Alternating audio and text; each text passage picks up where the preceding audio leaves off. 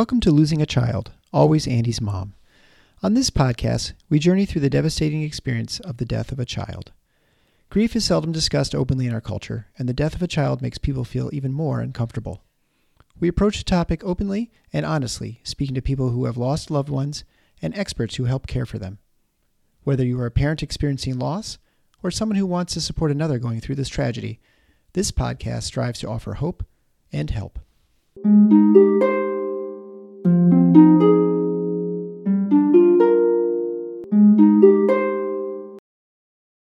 Welcome to episode 165 of Losing a Child, Always Andy's Mom.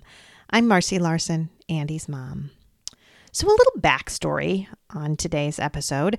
So, if you remember back to earlier this summer, I had a guest on Crystal, and Crystal's sister died by suicide, and she was putting on a suicide summit. And I was interviewed as part of that summit. So later, she sent me a little thank you note for being on the summit, and she said, Have you ever met Chloe's mom or heard of Chloe's mom? She has a pretty large Instagram following, but she had also been interviewed in the past on one of Crystal's summits.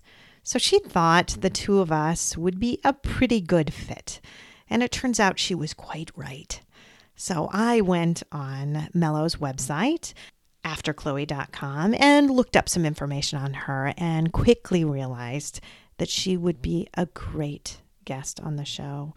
I just know that you will so appreciate all of the different insights that she has had since she lost her infant daughter, Chloe, 11 years ago.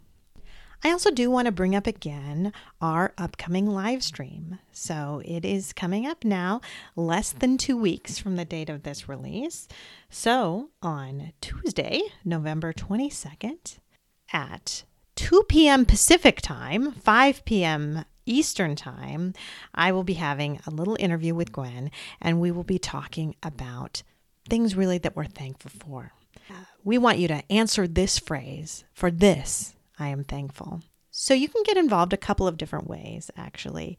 You can just come on the live stream and post your comments there, and we will have a nice discussion, I'm sure. If you want, you can also email us ahead of time. Email me at marcy or you can go on social media like Instagram, Facebook, or Twitter and send your little comments there as well. I do look forward to having a great discussion. But for now, just sit back and listen to Mello, Chloe's mom.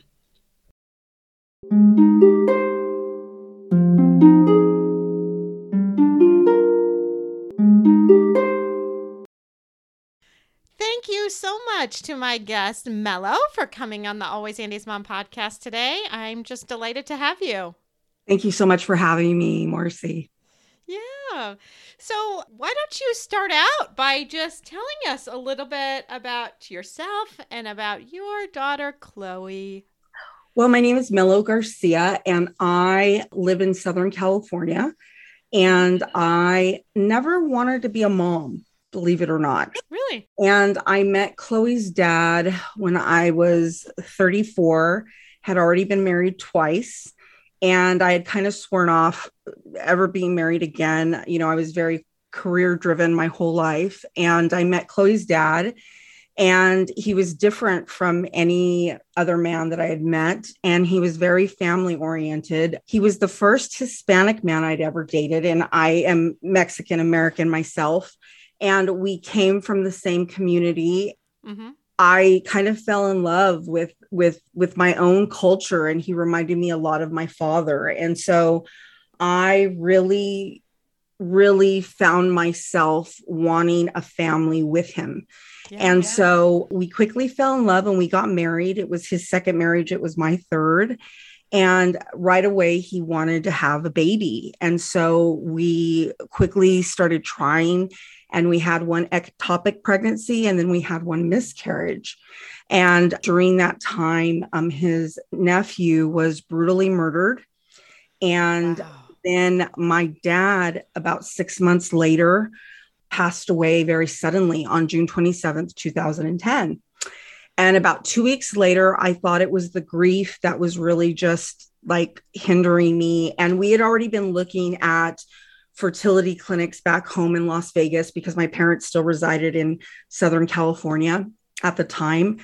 And we'd come to take care of my mom because the night my dad died, she had a massive heart attack. They'd been married three days shy of 43 years. And so she was in the hospital. And I just really felt sick. And I thought, well, it's just everything yeah. ready yeah. for fertility treatments and so forth. And my body's just reacting to the grief.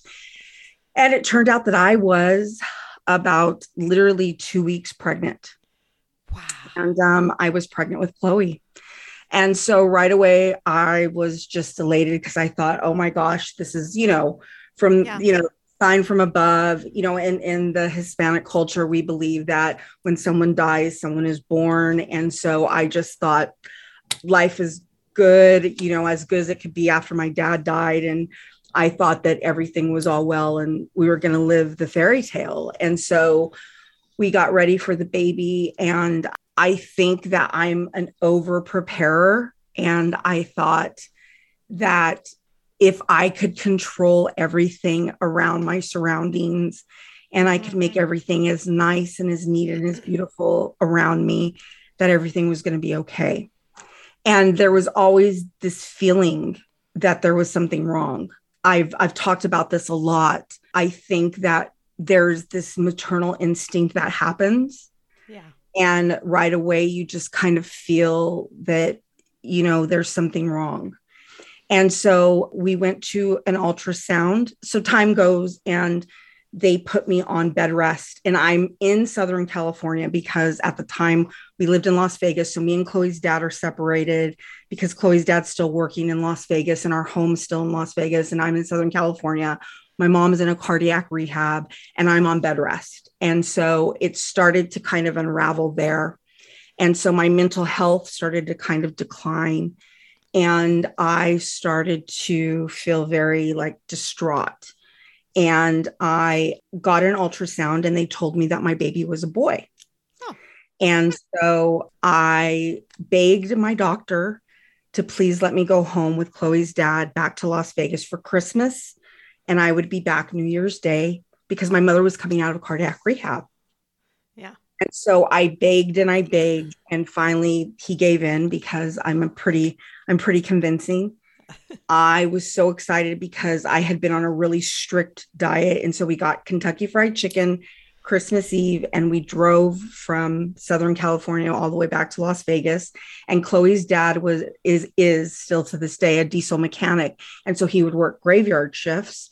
And so me and my baby sat and we watched, I think it was a season of Real Housewives of, of Beverly Hills, and we ate you know, Kentucky Fried Chicken. And I was so content. And about a day or so later, I started to feel what felt like a UTI. And so uh, Chloe was at the time like already kind of kicking and um, she was already a daddy's girl. Like whenever she would hear her dad's voice, she would kick.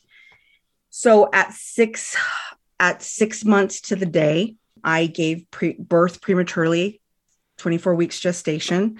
And I had Chloe, and they told me she wasn't going to live through the night. And she lived for 57 days. And the thing about Chloe, if you were to ask me, what did Chloe, what was Chloe like? And a lot of people will say, well, how could you tell what she was like? She was, she was really strong. Um, she was a fighter. She was really funny, really stubborn. Both of her grandmothers were really stubborn. She looked like both of her grandmothers by the face.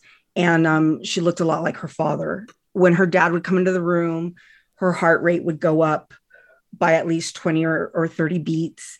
And she had, you know, she was on a respirator most of her life, but mm-hmm if she got off the respirator she would like cry and like she didn't want the respirator back on like she she definitely knew um, she met all of her milestones and she was this baby that was just so smart and intelligent and present, right? Like there, there was so much about her that was alive.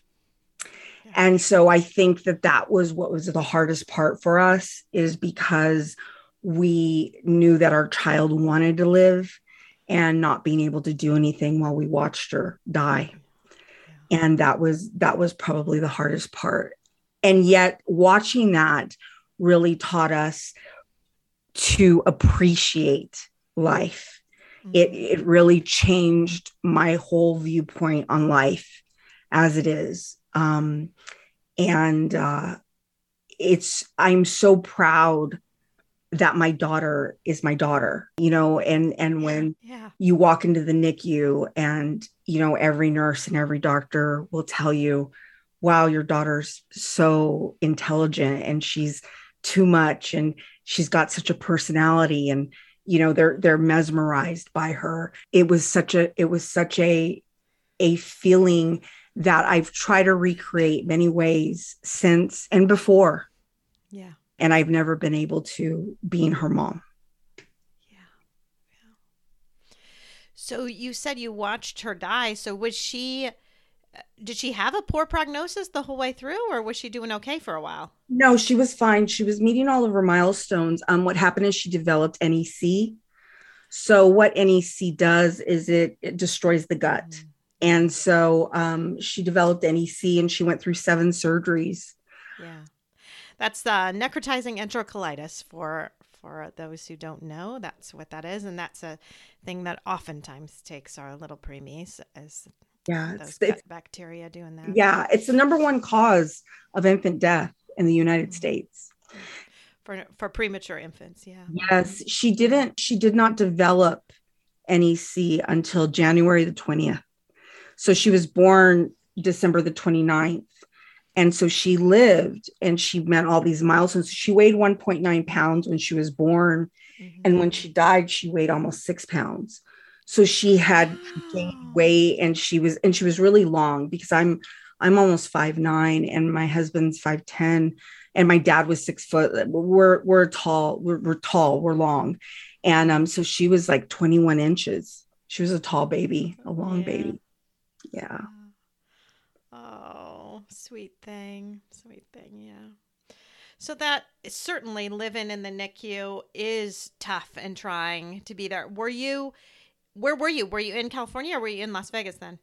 No, we we were in Las Vegas. We were at Centennial Hills, and there's only one NICU in Las Vegas Valley Hospital. Um, and we were when I had her, I was at Centennial Hills, that was closer to our home, and so she would and I were separated because I was hospitalized. The way that I gave birth to her is that I had a kidney infection.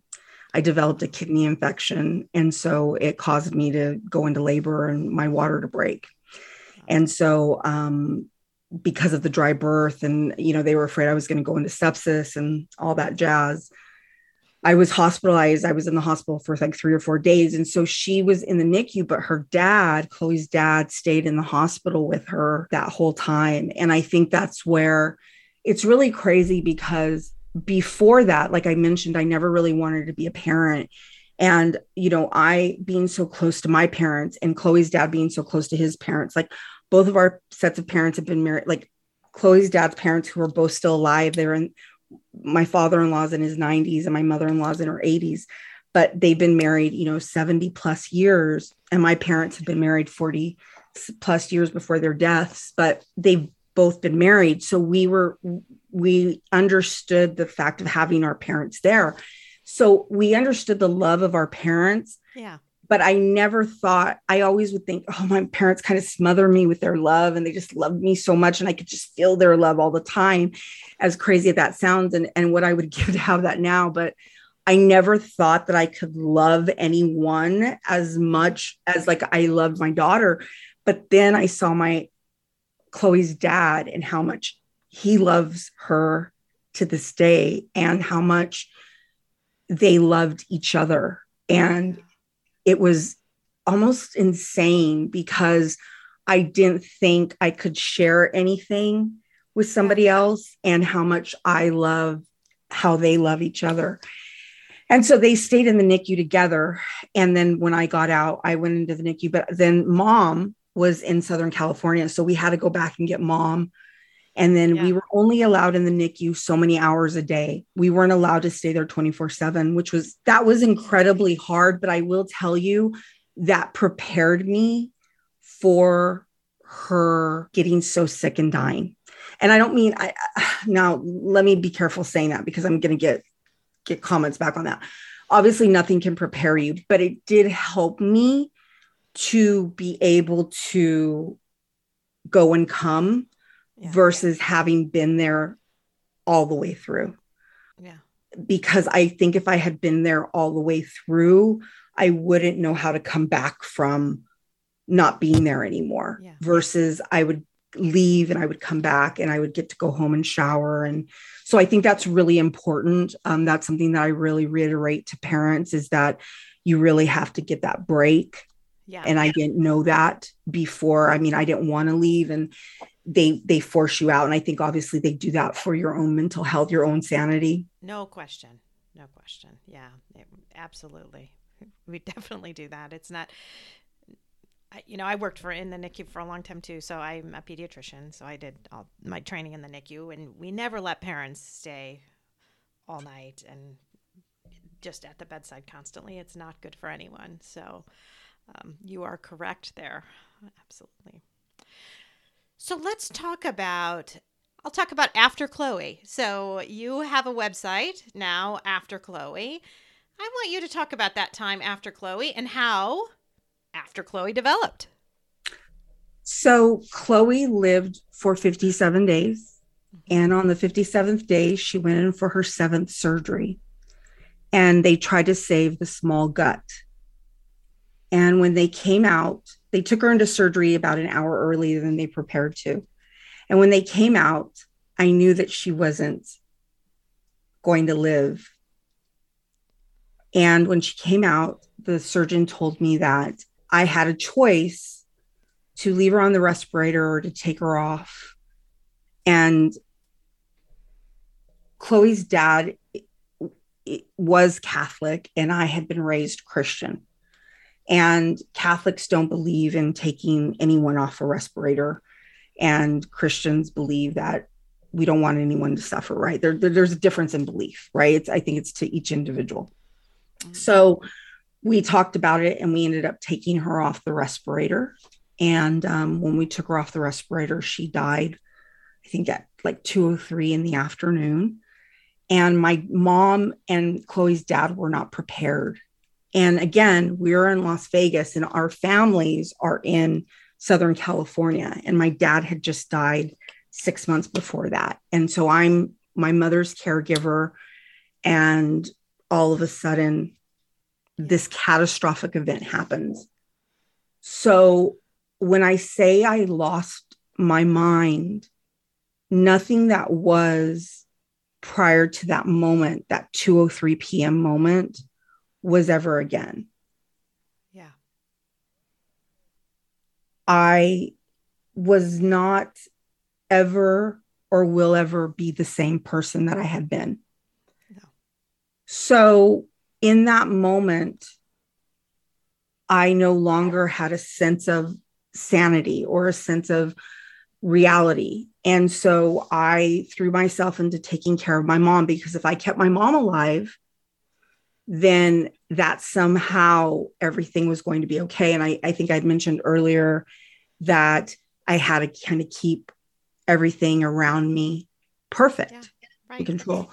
So we did a memorial for Chloe and we moved back to Southern California. Chloe's dad got a transfer through his job.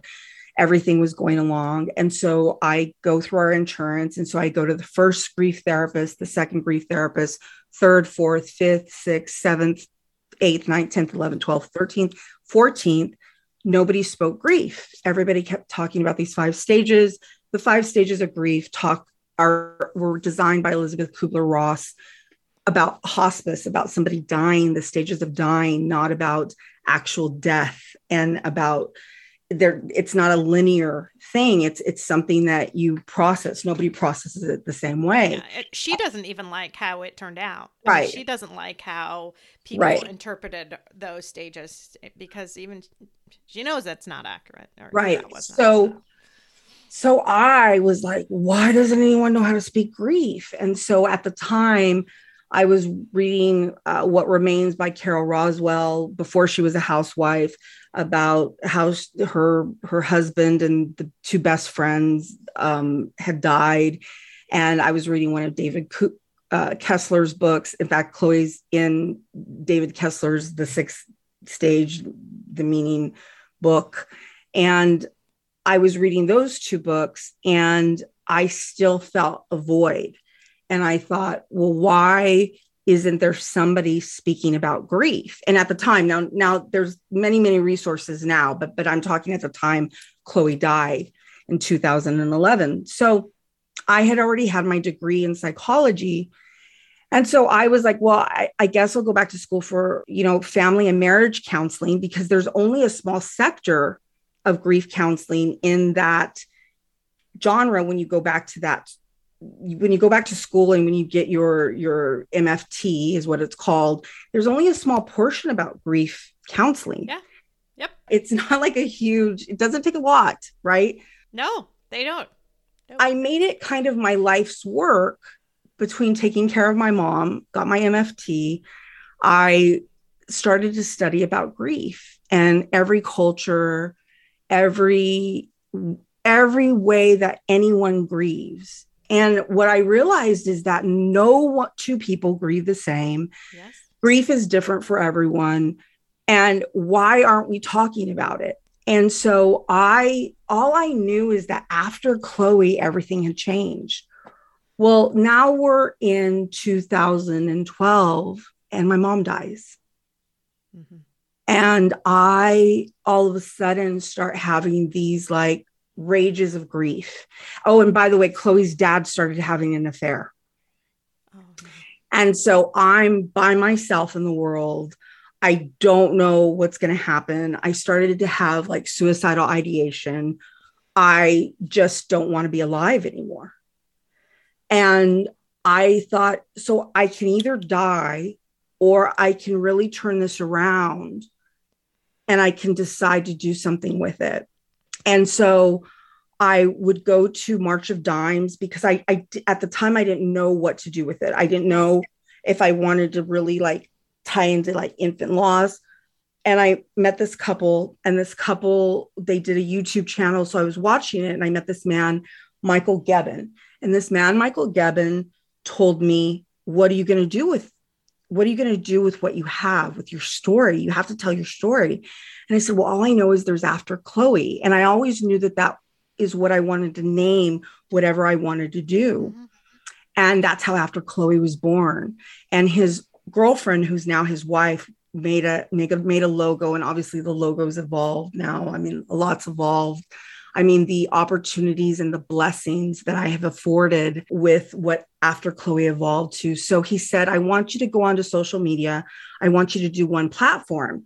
And I really liked Instagram. So I went on Instagram and I remember I got 100 followers and I told Chloe's dad, I'm going to be famous. I'm going to go on Oprah and sit on her lawn. I, you know, I had no idea what I was doing at the time. And I would go on Periscope and I would just tell my story and people really resonated with my story. And so I think that I started to understand that the one common denominator that we all have is that everybody hurts mm-hmm. and everybody feels the pain of loss. And even though we feel it differently, we can unite in being compassionate towards each other's pain and to respect each other's pain by not thinking, well, why doesn't she or he or why don't they grieve the way that I do? And so after Chloe has really been a community and a space for people to grieve the way that they choose to grieve. So not only can they grieve, but they can live and they can grieve. And they can also respect the fact that grief doesn't go away but it doesn't mean that you have to stop living. It means that you can live and you can grieve. Yeah, I think about that. That's such a beautiful thing because when you're grieving, I've I've certainly felt this. You end up feeling judged. You you feel judged by other people and how they think you're doing and whether you're grieving like right or not right or how she's still feeling like that all of that kind of stuff so that's what a community such as yours I'm sure tries to help get rid of that a little bit, that judgment. I think that I I used to really feel judged because I was at an age where I probably according to who but at the time society or my friends and family especially coming from the culture that I came from that you're supposed to have children and so, why are you not trying to have another baby? Why are you not having another child? Well, there must be something wrong with you, or you know, or why are why is the widow widow not getting married again? Or what's wrong with you if you're not, you know, again trying again? And so, I really had to really embrace and become an advocate to make people understand that just as we should never judge anyone for the way they choose to live, we can never judge anyone for the way they choose to grieve. As long as we're not hurting ourselves, however we grieve, it's ours. And just like the love that that remains. And and I believe that after Chloe has such effectiveness because there is no right or reason to be a member. The only right the only way that you can be a member is is if that you just respect yourself to advocate your own grief. That's the only that's the only that's the only space that you have to have to be a member. That's the only re, you know the only I, I, I don't even like to say the word you know um, to become for membership but the only thing that you have to do is just to respect yourself and to respect that grief and to love yourself. And even though we probably can't love ourselves through our initial grief it's hard to. it's probably impossible right? But we can at least respect that grief because i know that when chloe first died and i know that sometimes even now sometimes i, I i'm my hardest critic. And there's so much self judgment and i'm not doing it right. Or you know i look at someone like you marcy and i i look at you know when you have a beautiful website and your your beautiful child and and i think oh i'm just doing it all wrong. You know i'm you know i'm the worst i'm the worst mom in the world you know what i mean? You know and but then i have to really give myself grace and and and really really celebrate you as a mom and and, and celebrate adam's life and and and know that it's not just it's not either or it's and. Mm-hmm. And and when i do that then i can still love myself through this. Yeah i get that from other people. They'll write into me and be like i would i would love to be on the show and talk about my child but i haven't done anything they compare themselves to everyone else. That's what we do as moms. Mm-hmm. we do this horrible comparing like all these moms have come on they've started a website they've started a foundation they've done raised all this money or all of this stuff and i haven't done anything. Honestly getting up and persevering is a lot. That's a lot. Just just the ability to get out of bed. If you're getting out of bed in the morning and doing something that is more than i thought i could do at the beginning right?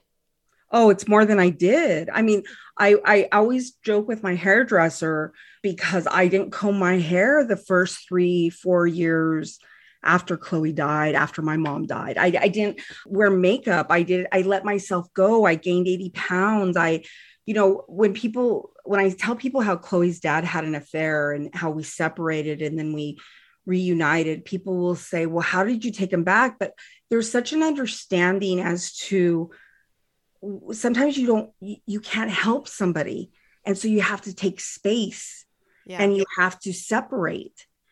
And i'm not justifying what he did but i understand and i can forgive and I, I i respect it. And the reality is is that what was he supposed to do? I was you know i was i was like a lump on the on the bed and i wouldn't get out of bed for days i wouldn't i wouldn't participate in living. I wouldn't breathe. I wouldn't get up.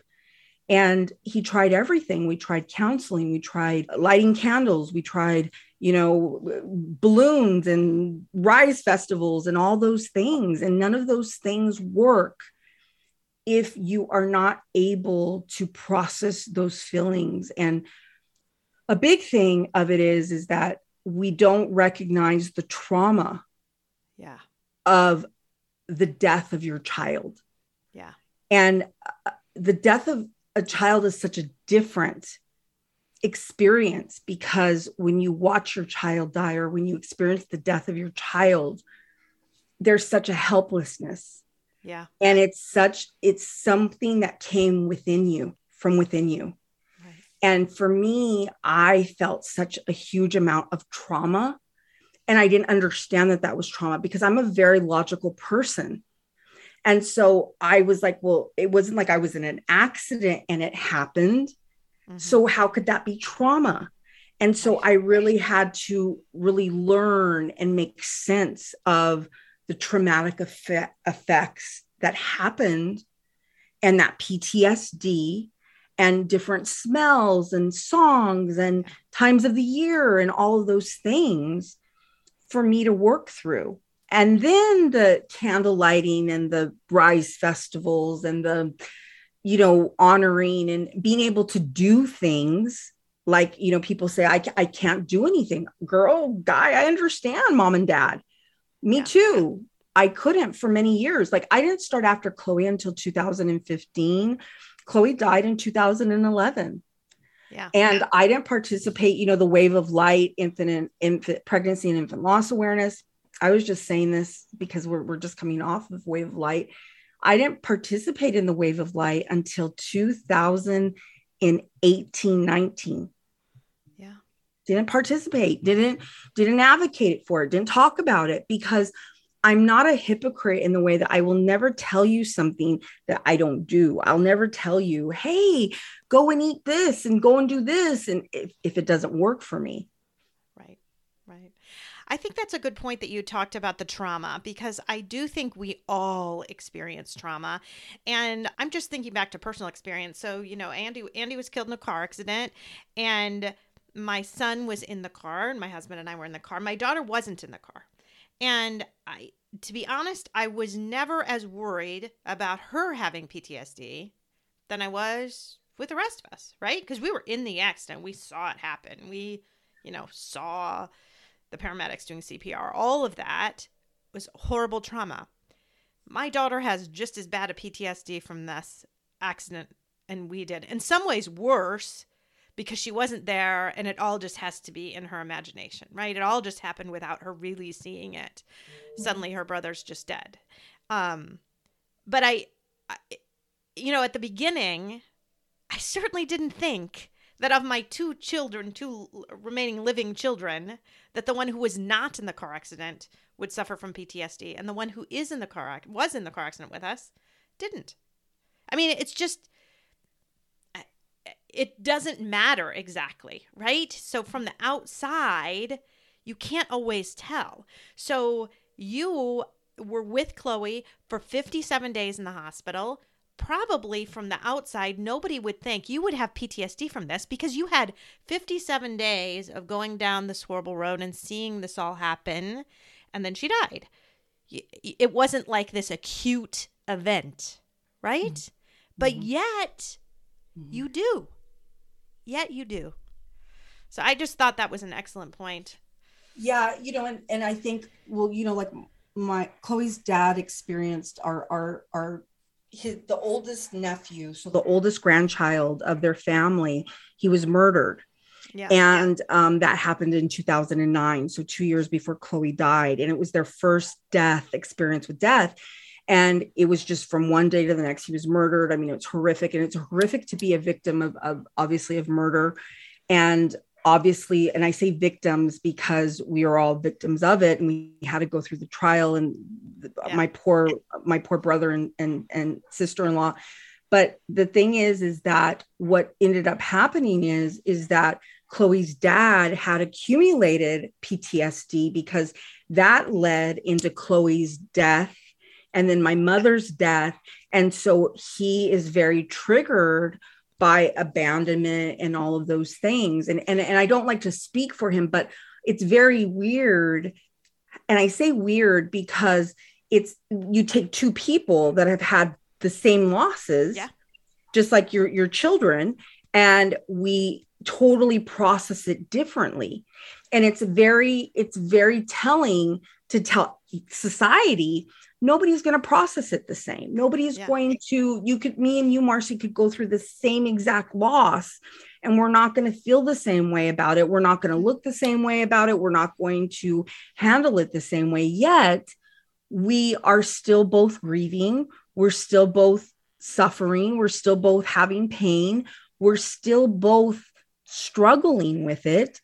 And we still both deserve the respect and compassion through it. Yeah.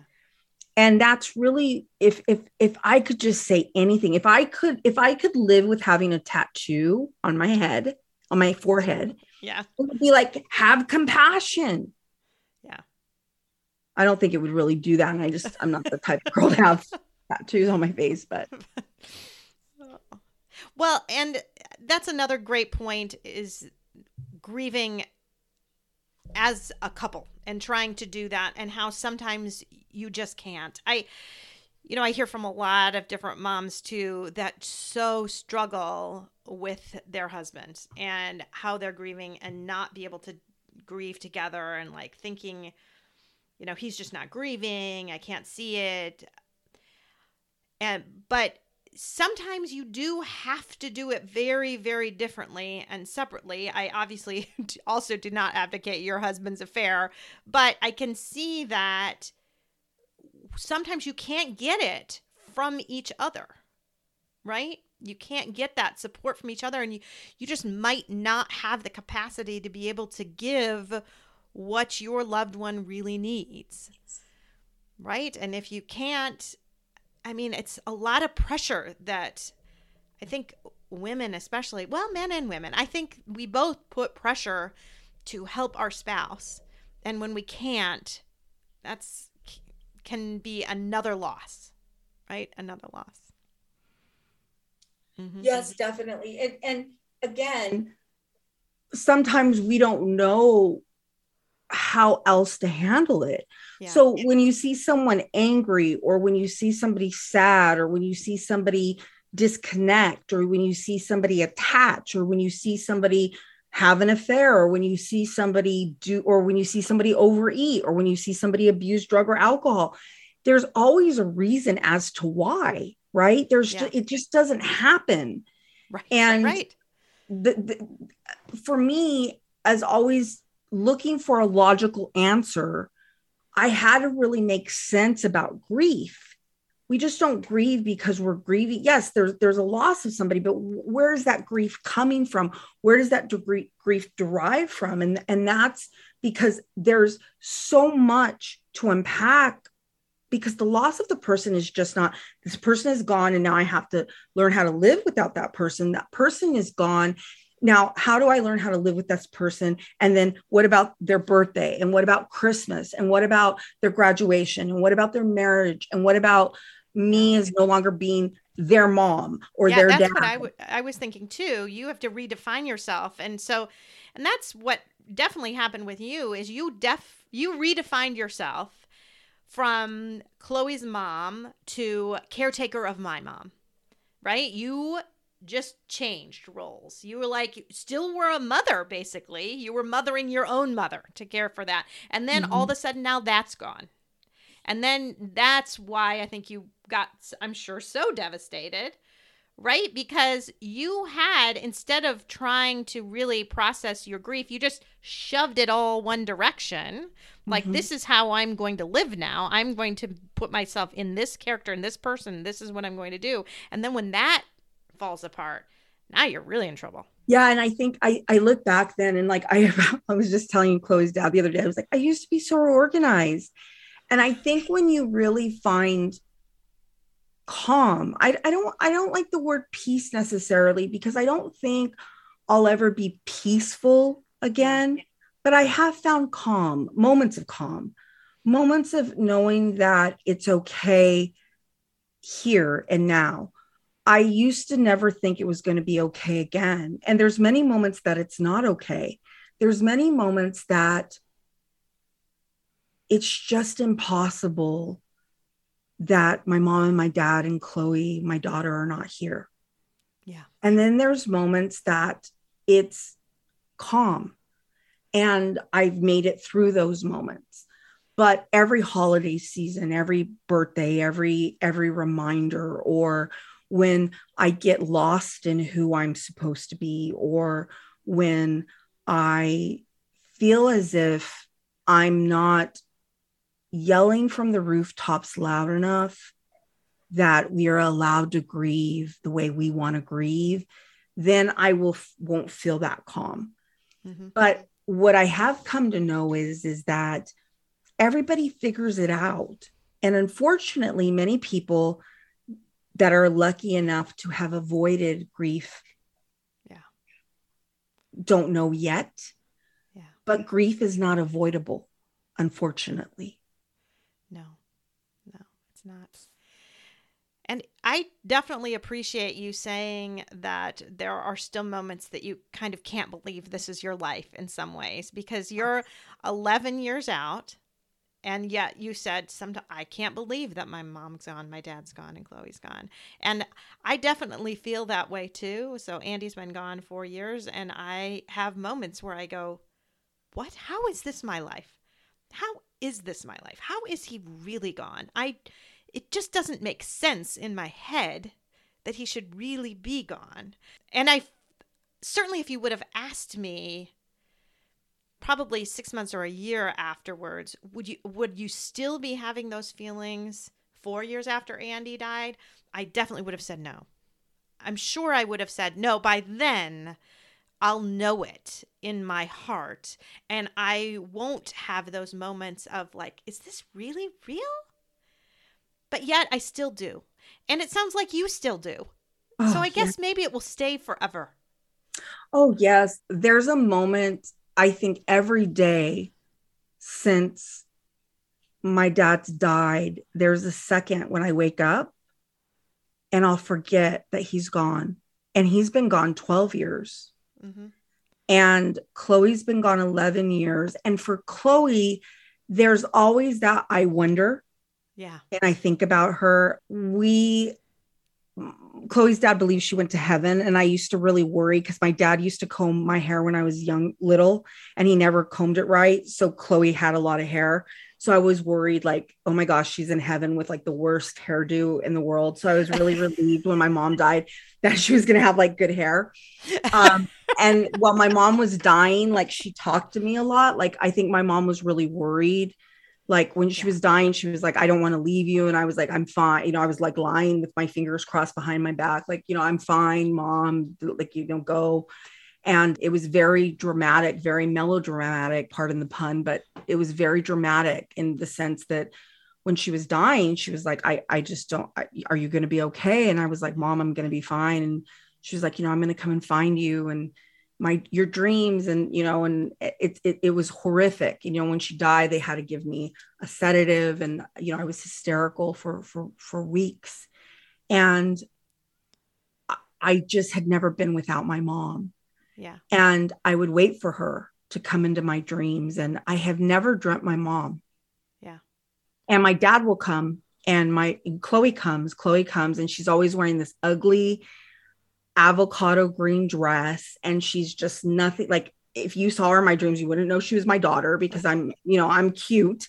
And, you know i was just very cute. She's she's definitely her father's daughter. And um, she does not care about fashion just like her dad. And so i could definitely tell she would come in the dream and but my mom doesn't come. You know i've talked to some mediums and psychics and stuff and and not that i dabble in that stuff but again it has to be logical to me but I think my mom knows in her heart of hearts, like I'm okay. But it's very, it's very hard for me to fathom sometimes that they're not here. And I will still go to call my mom or I will be startled by my dad. It's very sweet. Like I'll find a picture of him or like there's something very sweet or like i'll think oh i got to check my oil or, or like chloe's dad is very much like my dad so he mm-hmm. takes care of me in the ways that my dad would. But my mom i'm always like well where are you? You know why you've left me you know? And so that is kind of startling to me because it didn't go the way i thought in my head it would go, but I don't know how that is, if that makes sense. I mean, how how how do you ever prepare and how is it supposed to be? You know, did I think she was going to come and you know, was it supposed to be like a movie? No, obviously not. And so I think that's where I'm very much not prepared and I will never be prepared. But then, you know, we lost our uh, the the October after Chloe died, Chloe's dad calls me and he says, I have something for you. And I was like, I don't want anything. I just, I want to lay down. And, you know, and he was like, I have something for you. And so he comes and he brings me in his palm this, like, it looked like a rat. And it was this four day old red nose pit bull. Oh. And I took it to the vet and I was, and it got somebody stole it from its litter because it was literally four days old. And so I had to get it in an incubator and feed him. And so it ended up being Brother Garcia. And he ended up weighing 100 pounds, mostly his head and his jaw. And um, he was my baby. And I raised him. I fed him with a little bottle. I put him in an incubator. He, I don't know, he, I raised him. And so, you know, little diaper. I mean, he was my baby. And so I raised him and he passed away this past April. He was, mm-hmm. I, I think, he, yeah, he had just turned 10 in, in um, the October before that. And so in April, he died, March 23rd, he died. And so when he died, it brought up a lot for me. Yeah. And um, it brought back all of it. And when he died, my first thing was because my mother loved animals and she just loved dogs and she loved having them. And so the first thing I wanted was my mother. And so moments like that, that you are reminded of what you don't have are impossible. And I, I, I don't think anyone, you know, when when people are like, I'm a grief expert, I'm like, really? Wow. Tell me, I went to Harvard and I'm a grief expert.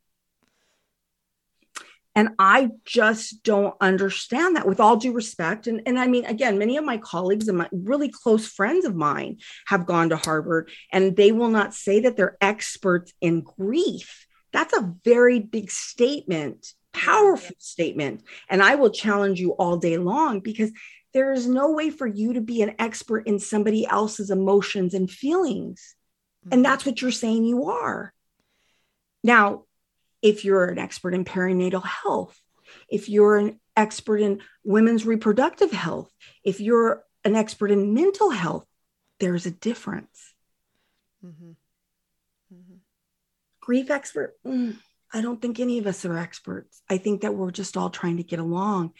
And I am never going to tell you how to feel or what to do. And I wish, I wish I could give you a pill or a method yeah or a way to take away the pain i just i don't have that power. I don't have nobody that expertise. does and nobody does and but people kind of wish that you did and certainly hope that you did. I you know i've said this on the podcast i think just recently about how you know when i was a mess after andy died and i'm crying and i'm like i can't sleep and i'm just awful. And what do my friends say you should go see your doctor. Go see your doctor. Like they'll be able to somehow help me, which is ridiculous because I'm a doctor. I know you. I know you can't help it. And uh, fortunately, I had a really good doctor. I had a really good doctor who said, "You are grieving. This is normal." I wish I could give you a medication to make it better, but I can't. I can, you know, if you can't sleep, I can give you something for sleep, but I can't make the grief better. And I do think that there is medication interception when it's appropriate. I do think that there is medication therapy. Right, right. And when I had to go on medication for my PTSD, I did. I did and there's no question about that. And, and I went on antidepressants when when called for. I did do antidepressants twice throughout my personal grief journey. I'll be honest, during COVID, I did go on antidepressants because what it brought up for me for about a year and then you wean off and then you know again that's my own personal preference and i don't usually communicate that because i don't want to ever advocate or encourage somebody but I do I do advocate for people to go to their medical doctor. I do advocate to get your hormones checked. I do advocate to make sure that your cortisol levels aren't too high, that your thyroid's in check, that your hormones are in check because let me tell you all of that played a factor into my inability to get out of that being that lump on that bed. That's a, that's a good point. That's a good point. I just did want to bring up the fact that we can't just make it go away. You can't just suddenly just snap your fingers and have it be gone because it just doesn't work that way. It takes just a lot of time and a lot of hard work and and a lot of soul searching really to be able to go through that too. And with the thing about expert, you know, I think that there's a lot of good good providers out there. I think that there's, you know, David they don't make them like David Kessler. You know, David Kessler is a grief counselor, specialist, licensed therapist. And but David Kessler has also dealt with his own loss. And I mm-hmm. think that that changes the game. Yeah. I think that when a professional goes through their own loss, then it creates a certain dynamic of compassion. Yeah. And I do think that we, as loss parents, as those that have lost someone that we love, have the right to interview a licensed professional that's going to work with us on such an intimate level to say, do you have experience personally and professionally with loss? Yeah. And that's not an offensive question to ask when you're trying to fight for your life. Do you agree, Marcy? Oh, I totally do. I I'm sort of chuckling because I my, my daughter has a therapist and I anyway, there was something that I was doing that she thought was not good and and that I needed to work on whatever. And I I actually came out and said to her I said, "Have you ever worked with a grieving parent before?" And she said, "No." And I said, "Well, there you go." Because every parent who's grieving feels this way. And I thought, I thought, honey, you just, I'm just going to put you down right in your place right there because you can't judge me. Because she was judging me on something that I was doing. Because I, after you've lost one child, you do have a fear of something to another child. Yeah. And yeah. what was bothering me was if I would call and get no answer and text and get no answer and no answer and no answer and would go days without hearing from her I I would get so anxious and it was really bad for me. And and so I had talked to my therapist about it and my therapist said you need to be honest with your daughter about this and tell her what it's doing to you when she's not responding. And then her therapist said you can't do that to her because now you made her feel so guilty like she's a horrible daughter. And that's when I that's when I just said you've never got with a grieving parent before, have you? Because I needed her to understand that if she sends me a thumbs up emoji, at least I know she's alive. Mm-hmm. And going three, four days and hearing nothing, I the mind ends up going to the worst because it's happened. It's not an unreasonable fear that your child has died when you've already had one die. Like that isn't unreasonable to me, right? And that's when she was like, Well, this is something you just need to work on. And no, this is something we need to work on together because I just need a little bit of a response. I don't need a lot, I don't need a whole interaction. I just need a little bit of response knowing that she is okay. Right? But that's that's what I've kind of gotten to that point of I'm not going to have patience for you if you have no knowledge in this whatsoever. Like, please do not judge me. Yeah. Mm-hmm. Amen. I love it. I love it. Think though that as grieving parents move through it, and as as a grieving parent is different than any other type of loss mm-hmm. because again there are other losses that happen in the course of time when you lose your parent, not that it's an easy loss, but it is a loss that is expected to happen right. in some course of your law timeline uh, yes. of your adult life. Right. Losing a grandparent, losing, you know, but when you lose a child, it feels, and I hate the word unnatural, but that's the only descriptor that I know to use. Yeah. It's an unnatural process. And so your your your physical psyche, your emotional psyche, your spiritual psyche, you don't even know how to process it. Right. And yet the whole other gamut of this is is everyone else keeps on going. Everyone else keeps on living you you you have everybody in the peanut gallery telling you how you should be what you should be doing what you should be feeling what you should be saying. Don't say this because it's going to make so and so feel like this. You don't want to make so and so feel bad. You don't want to bring up your dead baby because that's going to make somebody feel uncomfortable. They didn't want to invite you to their baby shower because you know you were going to talk about your dead baby. Right. Right? I totally agree. Mm-hmm. so so hard. So hard so, how can people kind of hear from you and on your get involved with your website and things like that? So, I have a website called afterchloe.com. I love to hang out on Instagram. I'm still trying to get on Oprah's lawn. Just kidding. I don't even know if Oprah still goes on the lawn. Does she still go on the lawn? I don't even I know. No but I I do hang out a lot on Instagram. I have a couple of Facebook groups over on Facebook and uh, people still facebook i don't really facebook but i do have facebook groups that i do go and hang out on. And i do have an annual online summit that i host. It's a holiday summit. And basically i like to give that to anybody in my community. And it's a whole bunch of different um, resources and tools for a whole bunch of different grievers mm-hmm. that it's jam packed with different speakers that are different types of providers and have different viewpoints about grief and how to handle the holidays. And so I do offer that in December. So how can people find out about that? Is that well, a if, if you, online thing or is that in person? Yes. What is that? Yeah, if you join my community, mm-hmm. you'll get like emails and stuff about it starting in mid mid November. Well, thank you. And thank you so much for sharing Chloe with us today oh, and sharing your uh, vast grief knowledge. I will not call you an expert because that no, will make you angry, you. but no, I don't like the word expert. But thank you so much, Marcy. Well, thank you.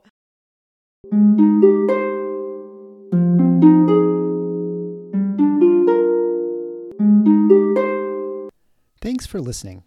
If you found this helpful and would like to support the podcast, please leave a five star rating and comment. To help financially, you can text Andy's Mom to the number 53555 or visit the donate page on andysmom.com. Your donations are secure and tax deductible, and we are now able to accept Venmo, PayPal, and Apple Pay. Always Andy's Mom is a registered 501c3 organization and can receive donations through smile.amazon.com Thrivent Financial, and Benevity, amongst others. Marcy loves hearing from listeners. Please feel free to reach out to her via email at marcy at andysmom.com. Also, be sure to sign up for the email list to receive weekly updates as well as pictures of all of Marcy's guests and their children. Together, let's work to inspire hope, one day at a time.